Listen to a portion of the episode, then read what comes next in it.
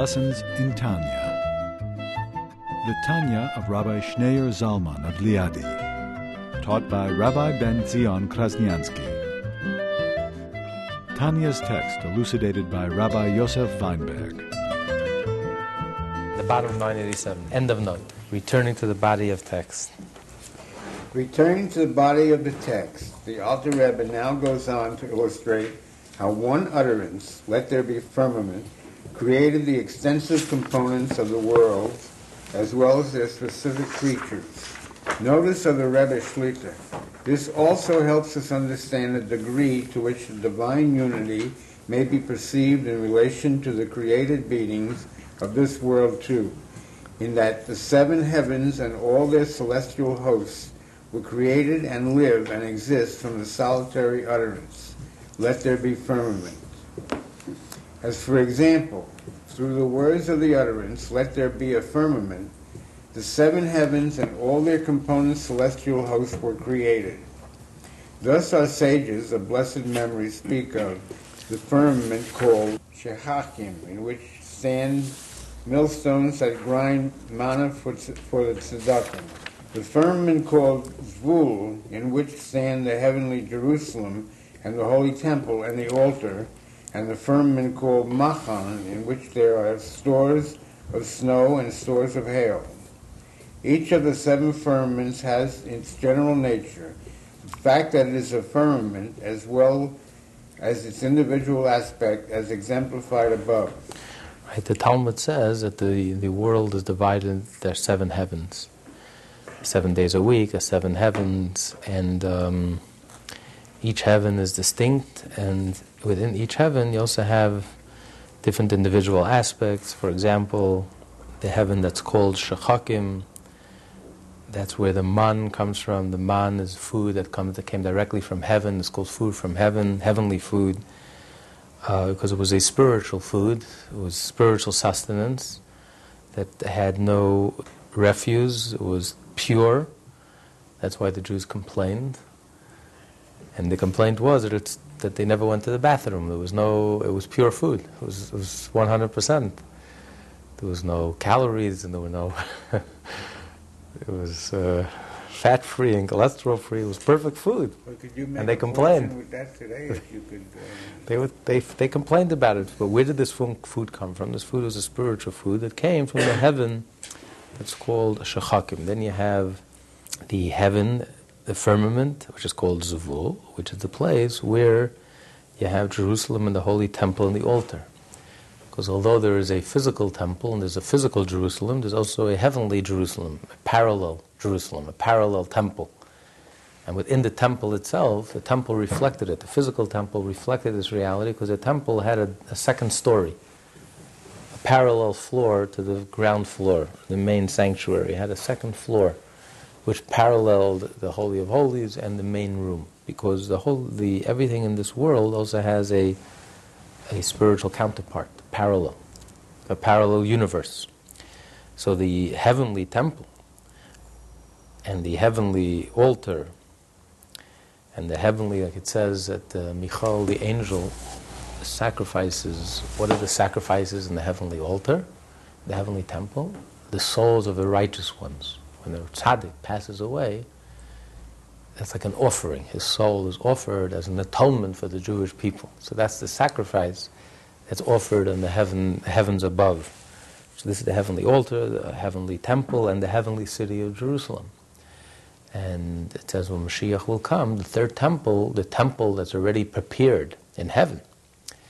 Because the fact that the temple was destroyed in this world is a reflection that the temple was destroyed in heaven. And therefore, as a symptom, as a consequence, that the temple was destroyed in this world. The temple is ready in heaven now through our efforts, through our Torah, through our mitzvah, through our self sacrifice, through thousands of years of sweat and toil and, and sincerity and wholesomeness and mitzvahs and good deeds. And, and the self sacrifice, we've built brick by brick, we've built stone by stone, we've built that temple. That temple has been built. And the good news is, as the Rebbe has testified, and all the great uh, tzaddikim, that we, the temple is ready in heaven. The heavenly temple is ready. At any moment, that temple will descend from heaven and will manifest itself in this physical world. It actually says the third temple will be made of fire. Um, the walls will be made of fire. Who knows? Maybe laser, maybe. but uh, it will be made so it's the heavenly temple that's ready to descend and, at, at a moment's notice. And then he says the firmament that's called Machon, which there are snow, stores of snow and stores of hail. Because again, everything that happens in the physical world is just a symptom of what's happening in the spiritual world. When there's physical snow, a snowstorm, when there's hail, when there are tsunamis, whatever is going on in this world, hurricanes, it's not just things just happen because of Mother Nature, the laws of nature. It's just a symptom of what's happening. It's like when a person cries. Yes, of course, there are tears, and I can, I can dissect the tear and I can talk, talk about the mechanics of the tear and the Mother Nature and laws of nature, of the, the, the science of the tear.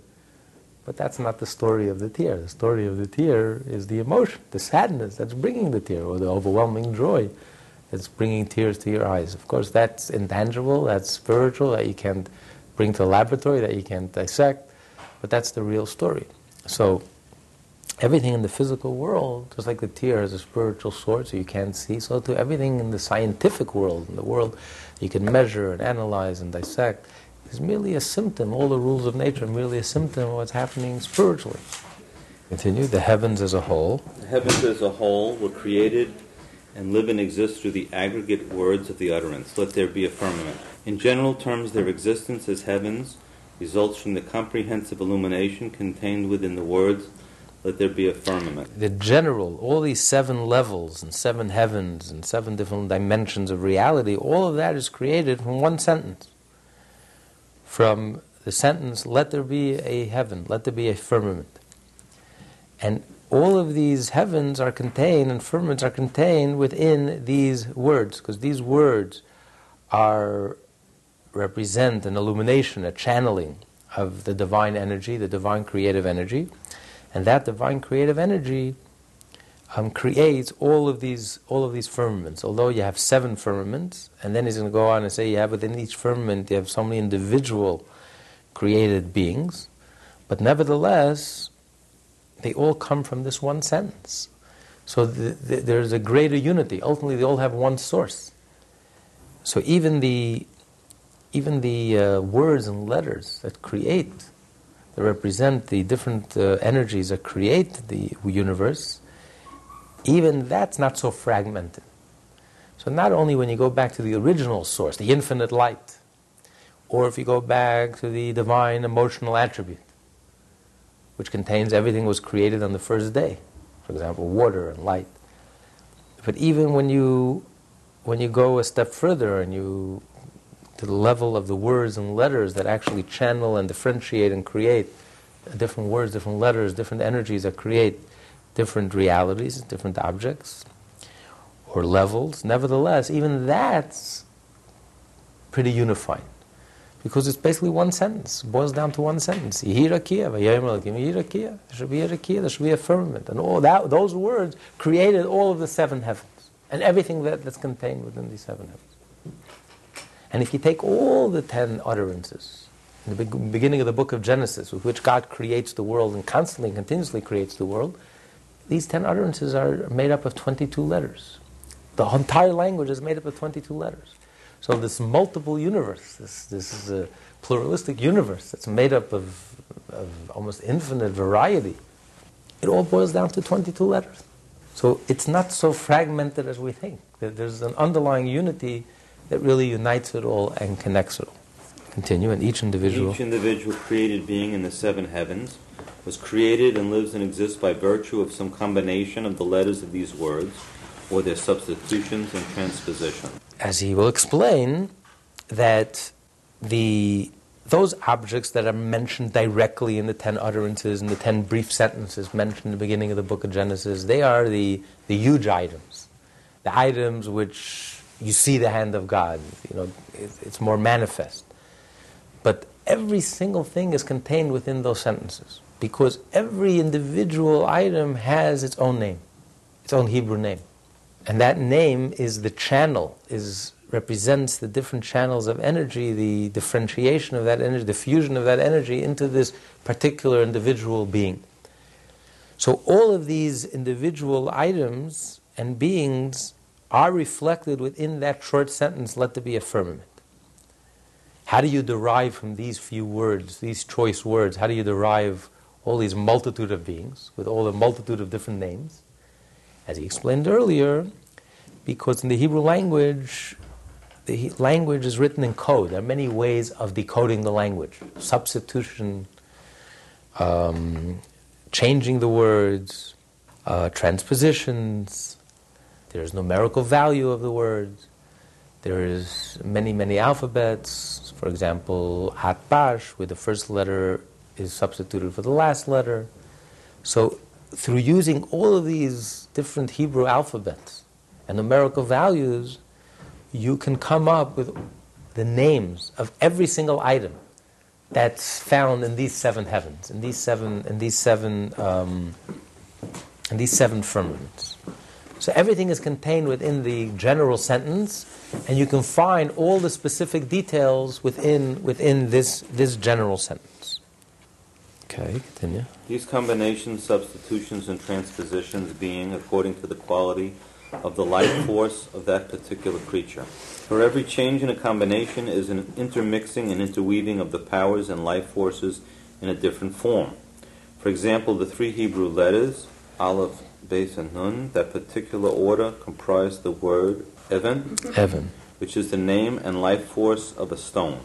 When, however, these self-same letters are transposed, a different form of a creative power and life force, and consequently a different creature comes into being.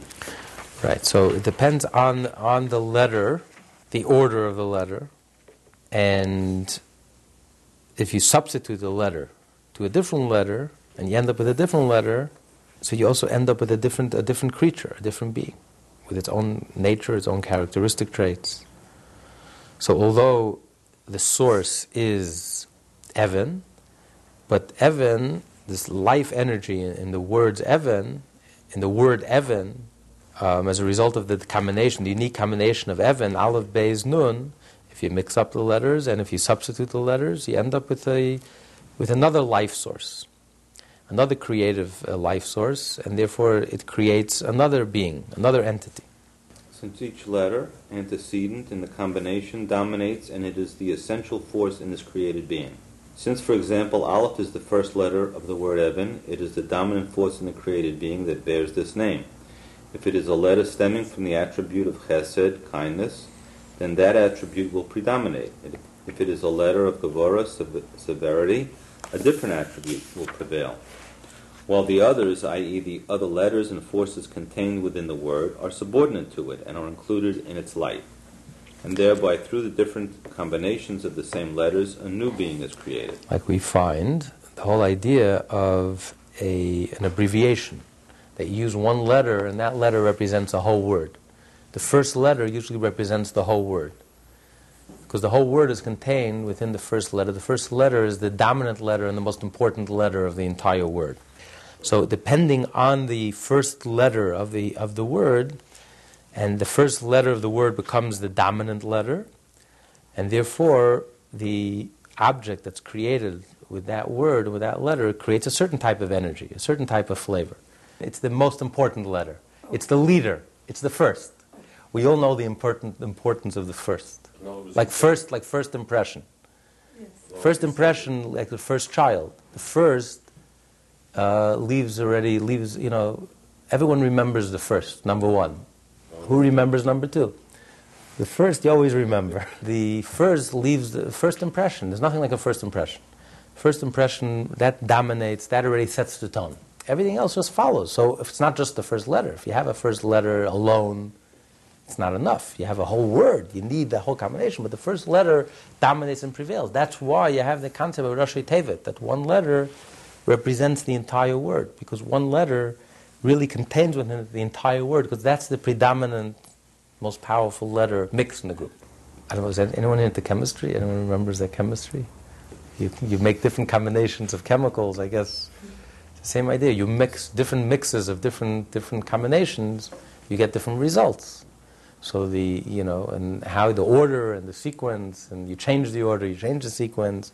Same as with the letters, that you change the letters around, but most importantly, what is the first letter? The first letter sets the tone for the entire, and by changing the letters around, you get an entire new creation, a new entity, a new energy, a new channeling, a new aspect of the same source, because ultimately you all come from the same source, you all come from the same sentence, which ultimately comes from the same emotional attribute. Like you said earlier, from the attribute of love, of kindness, you get light, or, and you get water. They both reflect attributes, the attribute of kindness, but you have different aspects of, of, of the divine That's emotional Every attribute. first letter in every word? Yes, the Hebrew. We're talking about the Hebrew. Not the Hebrew. Yes, the Hebrew letter, the first letter is the dominant letter.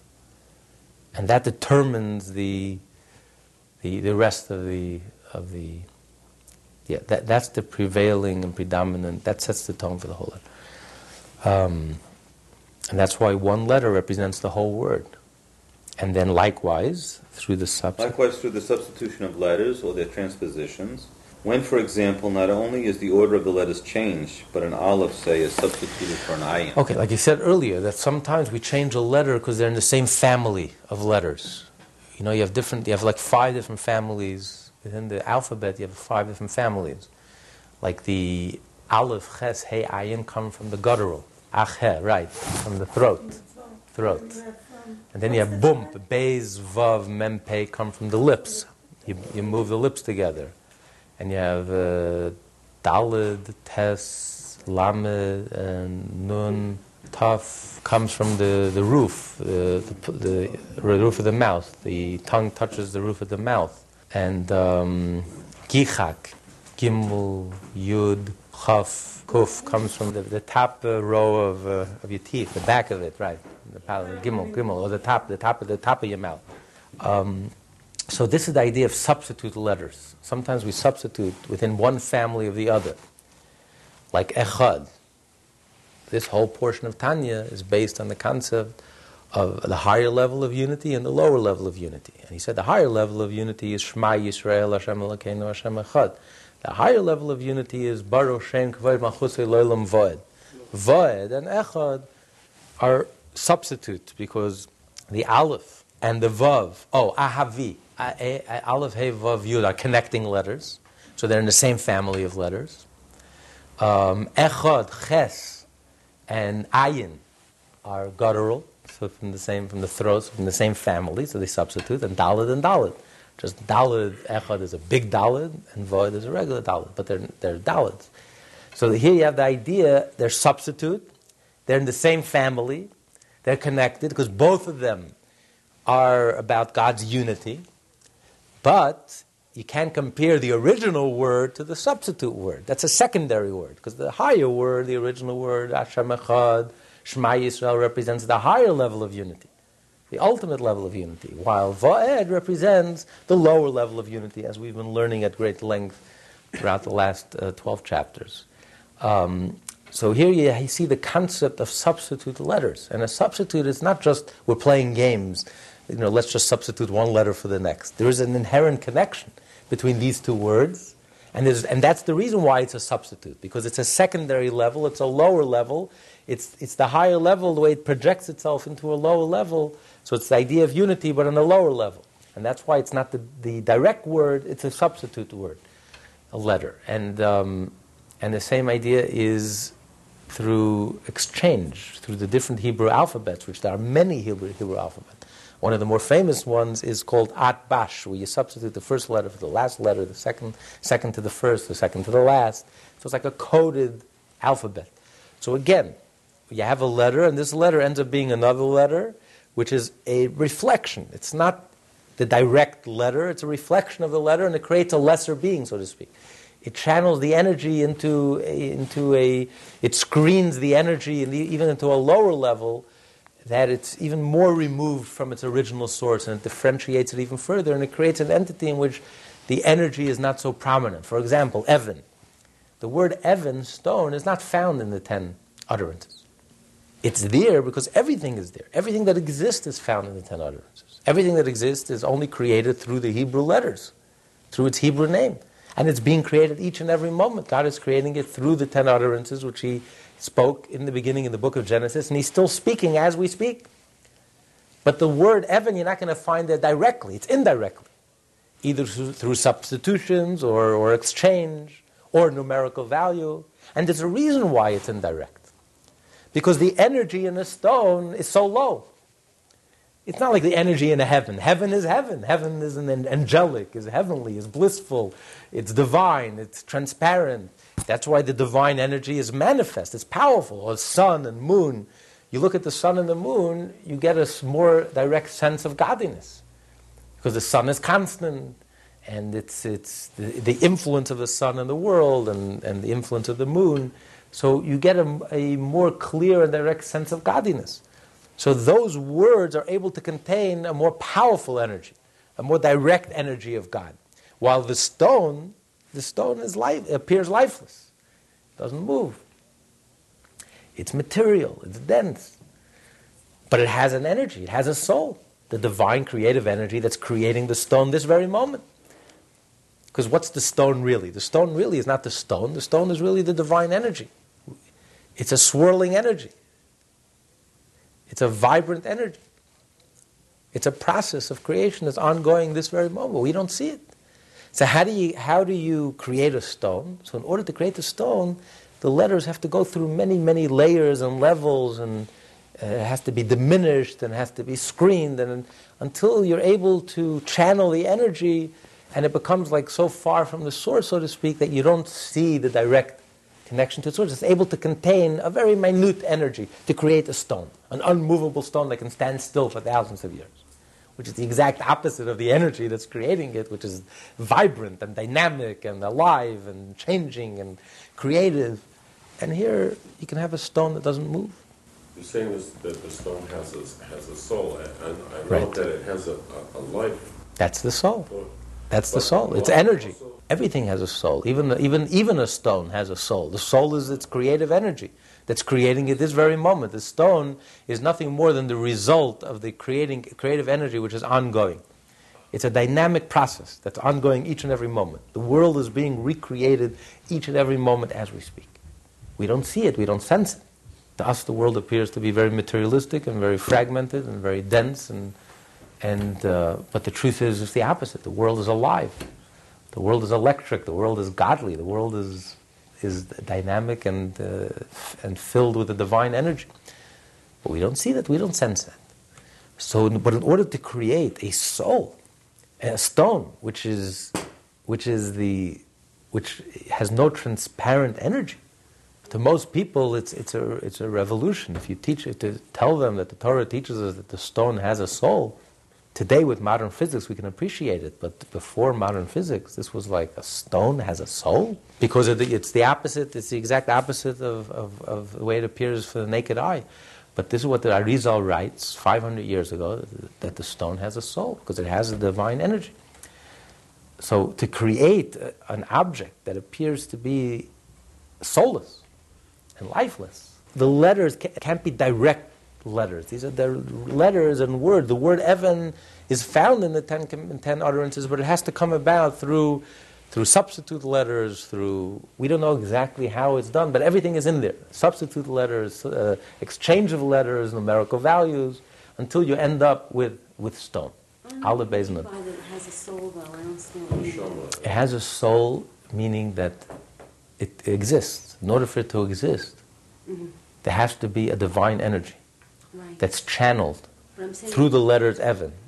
So therefore, what is the stone really? Well, for us, for us moderns, it's a little easier to relate because we know we all went to school, we all learned modern physics, and we all know that what is a stone really? It's atoms, it's energy. Right. So matter is energy. It's not the stone. The stone is, is a swirling energy. And what's inside the atom? Nothing. 99.9% empty.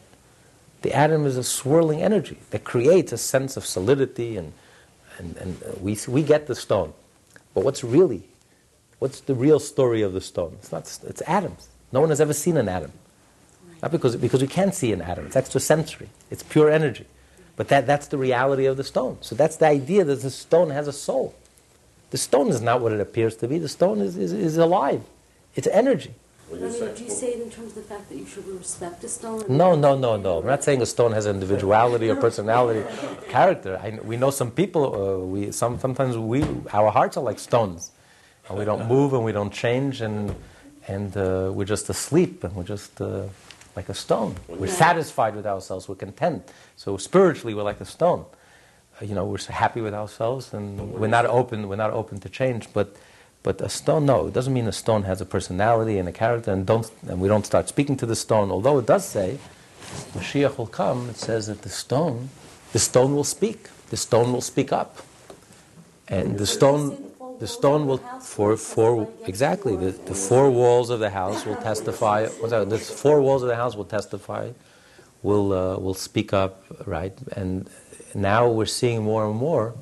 I mean, silicon. Well, what's silicon? It's it's it's it's, it's, a, it's a sand, a grain of sand. And, and, and look at the intelligence, the silicon intelligence, right? And and uh, and you know they're, they're going to put intelligence. Even everything will have intelligence. They're talking intelligent roads, intelligent highways, intelligent walls, intelligence. So the intelligence is is is reaching out. Knowledge and intelligence and awareness is reaching out even into the inanimate. And, And that's just- coming out more and more. You shouldn't just pick a leaf off a tree from the reason. No, no, no. A soul that has a life, creative energy that's creating it. No, a soul, soul doesn't. Uh, don't name your stone and don't start speaking to your stone and don't. Uh, don't. Uh, they have pet stones. it's a stone. You can bang your head on it. But, uh, but, but it says if a Jew walks down the street and a Jew doesn't think Torah, doesn't think words of Torah, the mind is empty, the head is empty, the stone, the street, speaks up and says, Bulach. Like you, you blockhead, you, you, you, you, you, you hick. Why are you walking on me? I should be stepping on you. What right do you have to step on me? If you're acting like a human being, created in the image of God, and you're thinking words of Torah, and your mind is occupied with a higher consciousness, with a higher thought, with the purpose of your creation, then you have a right to step on me. It's an honor for me that you step on me. But if you're empty, and you're thinking of nothing, and there's no content to your life, what right do you have to step on me? You're a stone. I should be stepping on you. And when Mashiach will come, even the walls will speak, the stone will speak. So when Mashiach will come, if a Jew will come and tear off a leaf from, from a tree, the leaf will cry out, it's Shabbos. Why, why, are you tearing me off? It's Shabbos. Don't be doing it.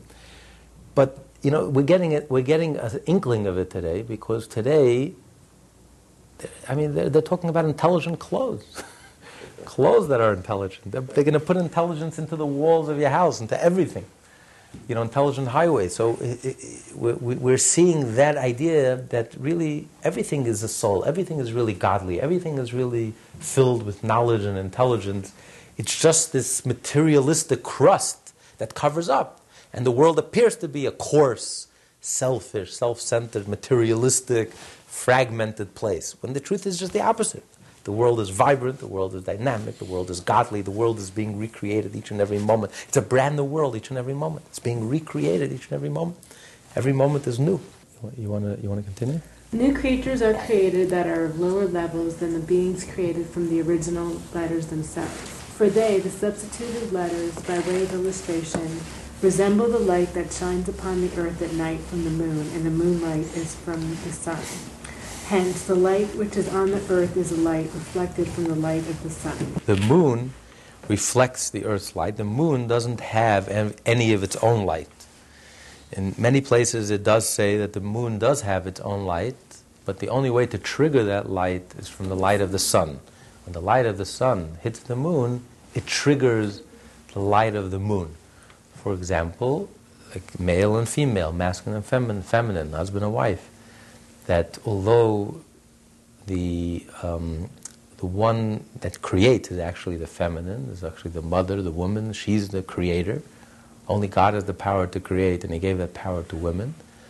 Uh, men only make a contribution, but they are the one who trigger the process. So the it's a, it's the, the sun is like the masculine and the moon is the feminine. So, but it's reflection of the light of the sun. So he's using that analogy that the letter, the actual sentence in the ten utterances found in the Torah in the book of Genesis, that's like the sun.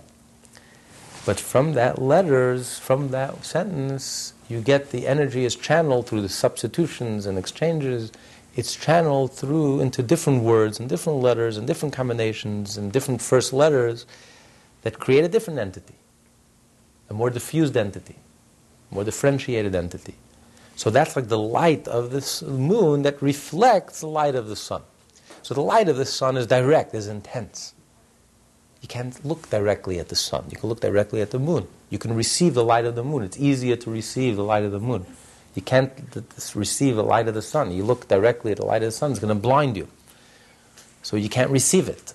So only a greater entity could receive the light of the sun. The entities that are created, that are mentioned in the ten utterances the book of Genesis, they are the greater entities that could receive directly from the divine utterances, from the divine words, the divine letters. But the all other creatures that are created from those letters through the substitutions, they are like the light of the sun that could receive it, like they receive it as a reflection, then it's easier for them to receive the light, and the light could then be reflected and diffused into all these different entities, into these pluralistic entities, and there's almost infinite variety of entities that all derive and stem from that single utterance. Okay, continue exactly so. Exactly so, allegorically speaking, the letters comprising, comprising the utterances are the aggregate flow of the life force and the light and the power that issue from the attributes of the Holy One, blessed be He, to create the worlds from nothingness and to give them life and sustain them as long as that shall be His blessed will. The general life force thus emanates from the utterances themselves. From this aggregate flow and mighty radiation of the utterances themselves, God caused its similar derivations and its offshoots to shine and issue forth, these being derivations and effluences of the light from the letters. And these derivations and offshoots are the substitutions of the letters and their transpositions with which he created the particular creatures of each world. Likewise, God projected the light from the letters in another manner and caused a radiation of a radiation of a radiation to issue forth and descend from the diffusions of light from the letters. In the earlier analogy, the moon's reflected light was a radiation of the sun's radiation. The Alter Rebbe now speaks of a descent one generation further removed, merely a radiation of a radiation of a radiation. And likewise, he further caused the radiation of the radiation, etc., to issue forth and descend to the lowest level in the chain of descents until completely inanimate beings such as stones and earth were created. And their names, Ephar and Evan, the names being each object's life force, as mentioned in chapter 1, are substitutions of substitutions, etc., and transpositions of transpositions, etc., as mentioned above. Thus, the life force and existence of every created being are the letters of a particular divine utterance, and to this the creative being is utterly nullified. In this manner, all of creation is nullified to God and united with Him. It sounds like he's talking about Tzimtzum. Is that it? Like they keep contracting until they become that object that they started out in the celestial parts. The idea of Tzimtzum is within the infinite light to actually allow letters and words to emerge. But here, he's speaking of even within the utterance, even after Hashem spoke, and after Hashem spoke, you know, with the Hebrew letters, which is in itself the lowest level of the ten divine attributes, the level of royalty, the level of speech. Even that's too powerful. That's like a sun. Even that's too powerful for our world to contain. And therefore, God has to substitute those letters and each time you substitute it, you like diminish it a little. You like it's like screening. It's like when you go right when the light comes through a screen, so you're able to receive the light. It, it, it dims the light, and then it goes to another screen. So here's a reflection, a reflection of the light. So I can handle the reflection. It's dimmer. It's, it's I can contain it, and even that's too powerful. Then you have to have a, a, a reflection of the reflection. So he says, the ha'ara the radiation of a radiation of radiation until you create the lowest entities the earth, the stone, the amoeba, smallest entities. But ultimately, they all derive from the divine speech. And therefore, since everything that exists in this world has a divine speech, has a divine word, is only being created through God's speech and through God's letters and words, whether it's substitution or substitution of substitution, or whether it's a, a, a array of array of array, but ultimately, it all comes back, it's all God's words in the Hebrew letter. It's all channeling of the divine speech and the divine utterances. Therefore, its entire existence is nothing other than the divine speech, the Hebrew name, the Hebrew word. And since that is its entire existence, it is being created through the divine speech, through God's divine energy, and its very content is being defined by that speech. Because the reason why everything has its own individuality and its own characteristic uh, uh, traits and its own properties, whether it's a stone, whether, whether it's earth, whatever it may be, is only as a result of the divine words. The word afar creates earth, the word Evan creates a stone with all the properties of a stone, and all the variety within stone. Because you have, you have stones, you have gems, and you have all different types. Uh, the world of stones is, is almost infinite, just the world of stone. And all of that is created in the word of Evan, which derive, ultimately derive from, from the ten divine attributes. So every single object in this world has a Hebrew name which represents and reflects the divine energy being channeled into to create this particular object with its particular unique characteristics and properties. Therefore, everything that exists has a, a divine energy. Like one of the ten utterances is that the ground should, should create. And that, that's the energy, that's the power that whenever you plant a seed into the ground, it will grow because that's the divine energy, the, the divine utterance that the ground should have this ability, this infinite ability to create, which is a miracle, an act of creation. Only earth has that ability. You place something in the ground and it grows. Nothing else has that ability because it's the divine energy that, that is constantly empowering and creating uh, this ability, giving this ability to the ground to, to, to create. So this comes about through the divine utterances. So the divine utterances shapes and defines every individual object that exists. So the very content and our very being and our very existence and our very personality and character and everything about us is only only comes about through through the divine energy, through the Hebrew letters and, and, and the Hebrew words. So therefore we are completely nullified within God, because we are nothing without God. Our whole being, our whole existence, our whole essence, everything about us, our shape, our definition, our personality, individuality, everything about us comes from God. Because the energy comes from the infinite energy to create, and even the shape and the channeling of that energy, how that energy expresses itself. It's the same divine energy. Everything is made up of the same infinite light. Everything is made up of the same divine energy. It's the same atom. It's atoms. Atoms make up everything. Whether it's a table, a book, a chair, a tree, everything. But how that energy, how that divine energy is channeled and shaped to create all the different entities, almost infinite variety of entities that exist, both in the physical world as well as in the spiritual world. Who channels that energy? It's Hashem's speech that channels it. It's Hashem's letters. So the, the, the, not only in general, our very being and existence only comes about because of God's creative energy. Only God has the ability to create, but also our very de- self definition, our very content, also comes from Hashem. So therefore, we're nothing other than godliness. Our very substance is godliness. Our very shape and definition is godliness. We are nothing other than the divine energy. It's Hashem and His infinite ability to, to transform energy into matter, to transform spiritual into physical, to transform his speech and his letters and his light, so to speak, into the physical world. So, what is the physical world really? What is all of creation? It's nothing. Spiritual world. What is the spiritual world? What is all of creation? Higher levels of consciousness, anything, everything, is nothing other than Hashem Himself, where Hashem is transforming Himself, so to speak, into everything. So we are really nothing other than Hashem. Everything in this world, everything in this universe is totally nullified before Hashem. So everything, in a sense, is really unified with God. There's nothing outside of God. There's nothing separate from God. Everything is really connected. So if you're looking to be connected with Hashem, you don't have to go far. You don't have to do something to be connected. By your very being, you're already connected. By your very existence, you're already connected.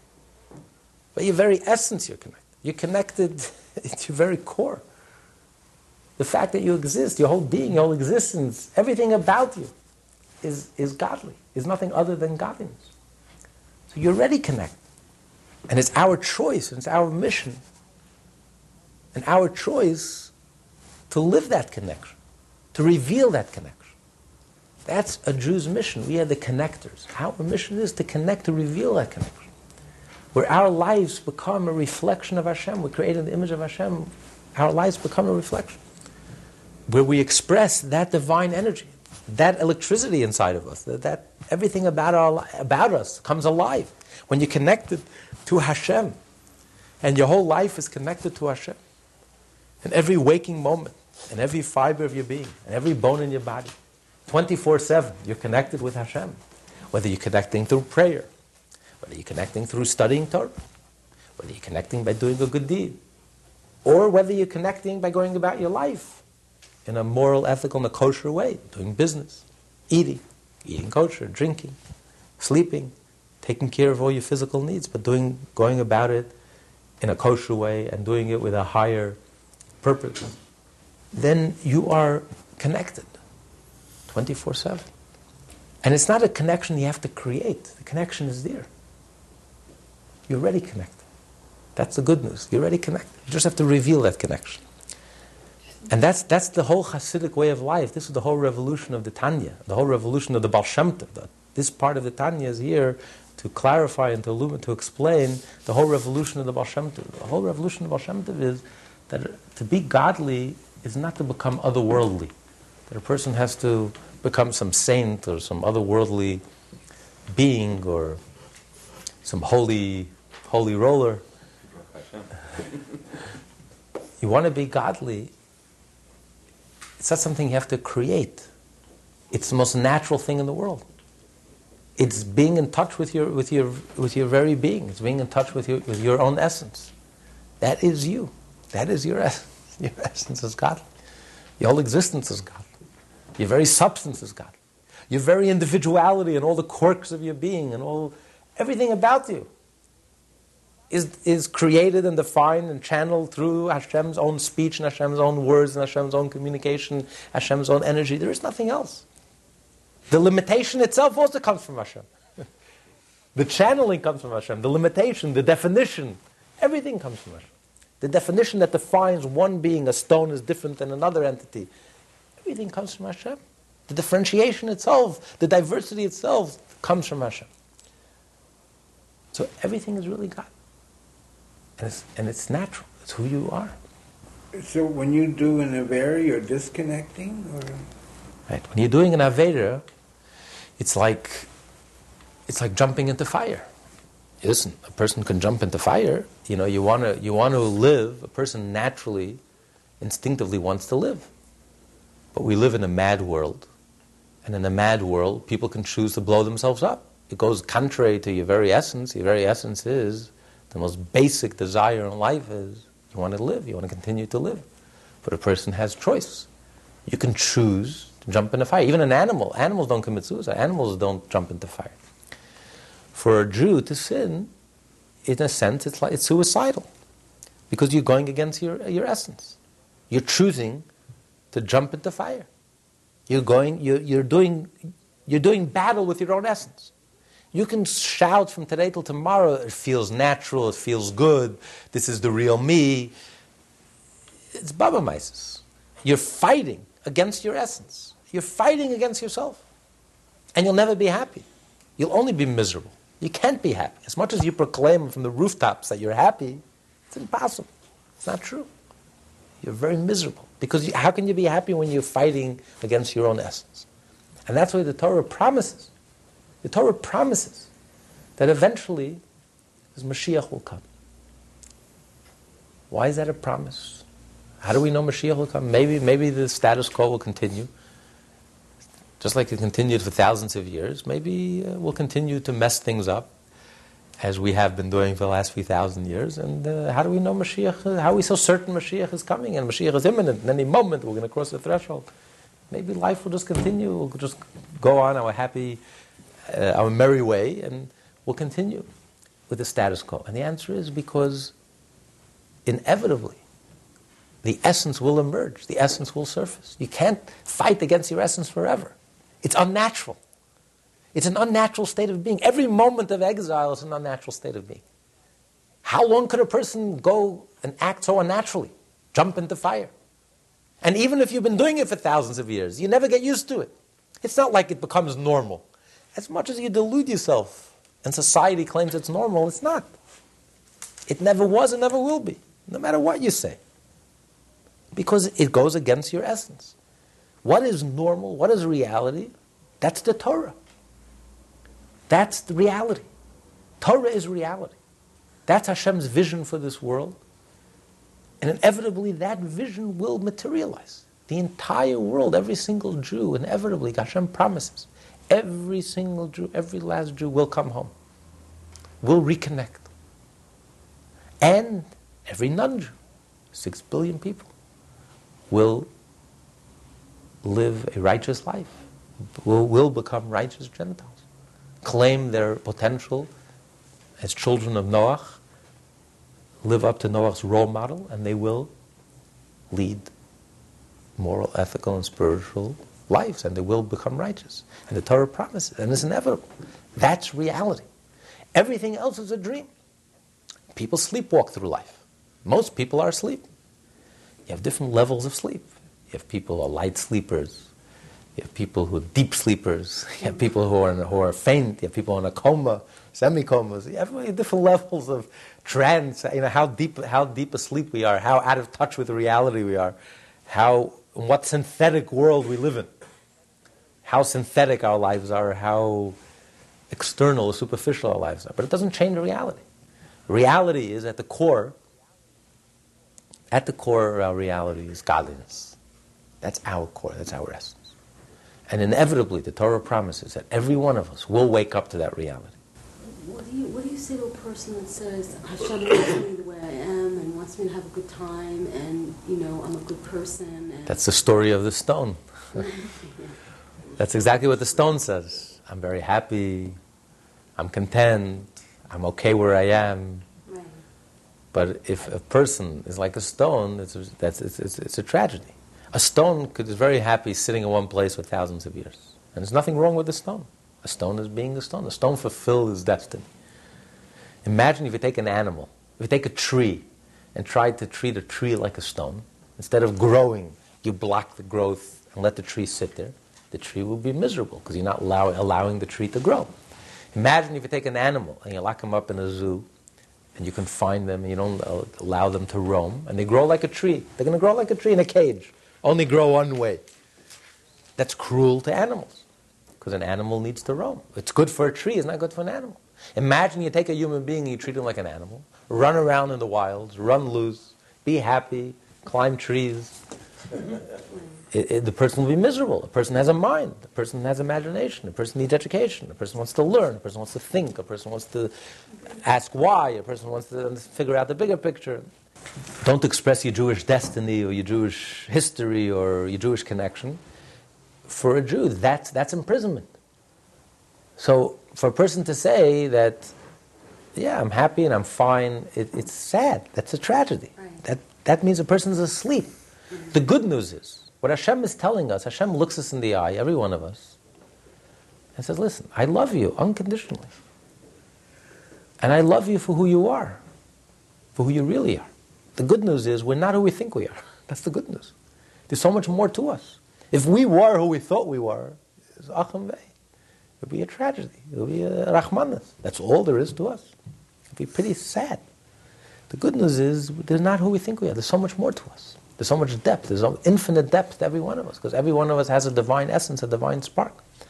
And once you get in touch with that godliness, you come alive. The person comes alive. It's like electric. The person comes alive. And, and suddenly you, you're natural, you're whole, you're consistent, you're inside like outside, you're, li- you're alive. It's like a person being awake, a person being asleep. When you're asleep, you can have the best dreams, the most mesmerizing dreams. You can, in your dream, you could be a senator, and in your dream, you could be a billionaire, and you could dream you could be a, a movie producer, and you know, like in real life. But it's a dream; it's not real. But when you're awake, and you're in touch with your godliness, and your life is driven and motivated, you want to connect with Hashem, and you're connecting to Hashem every day of your life, and you feel connected throughout your day, 24 7, whether it's through davening or through learning or through doing a mitzvah or just going about your life and living a Jewish life, a wholesome life, you're alive. You're real. You're, you're tapping into reality. That's reality. One moment of reality is worth more than, than, than 70 years of delusions.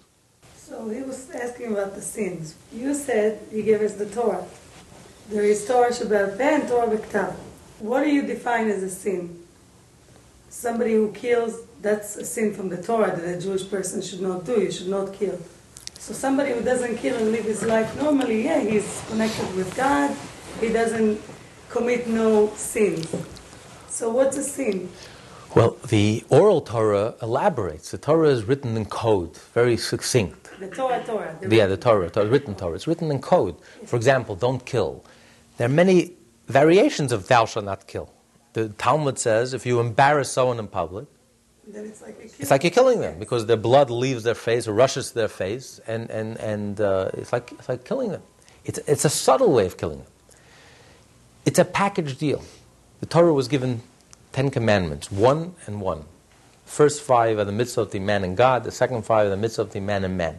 You can't have one without the other. A Jew who's connected with the divine, with Hashem, it feels connected with Hashem, is motivated throughout his life. His life, what motivates him? What gives him life? When does he come alive? When he's connected with Hashem.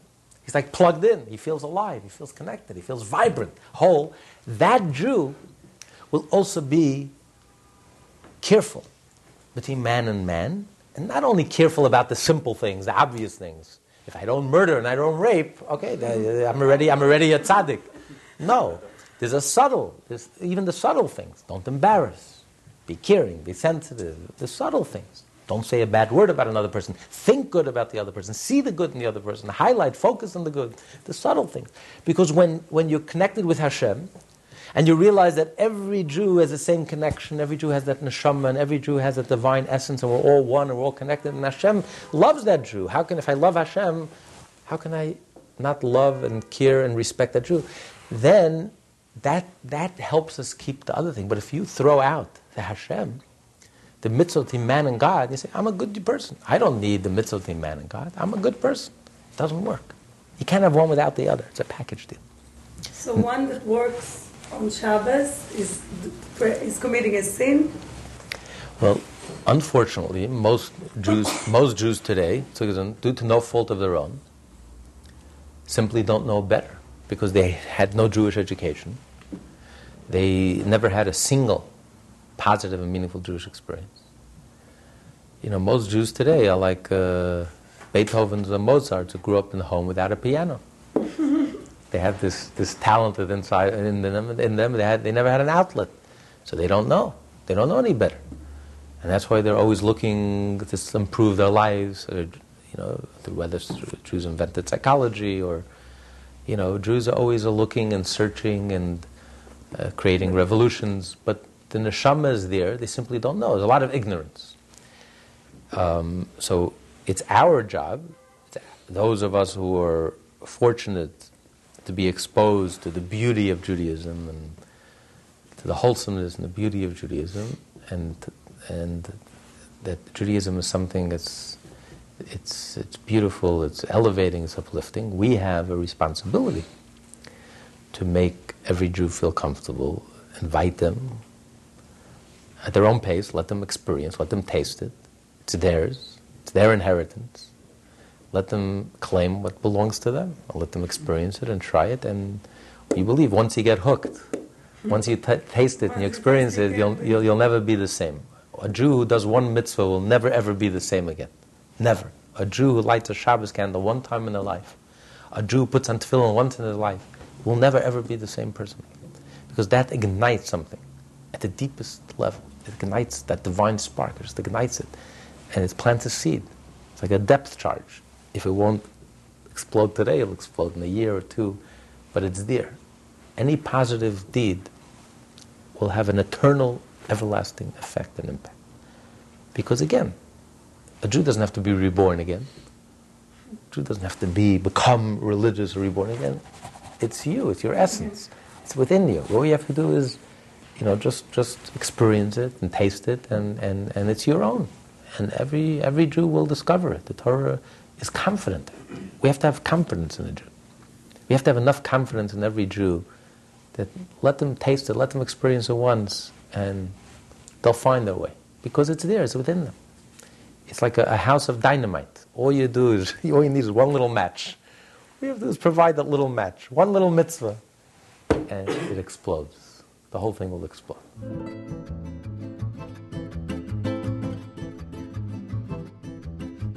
Lessons in Tanya, taught by Rabbi Ben Zion Krasniansky. For more Tanya study, please visit our website at www.lessonsintanya.com.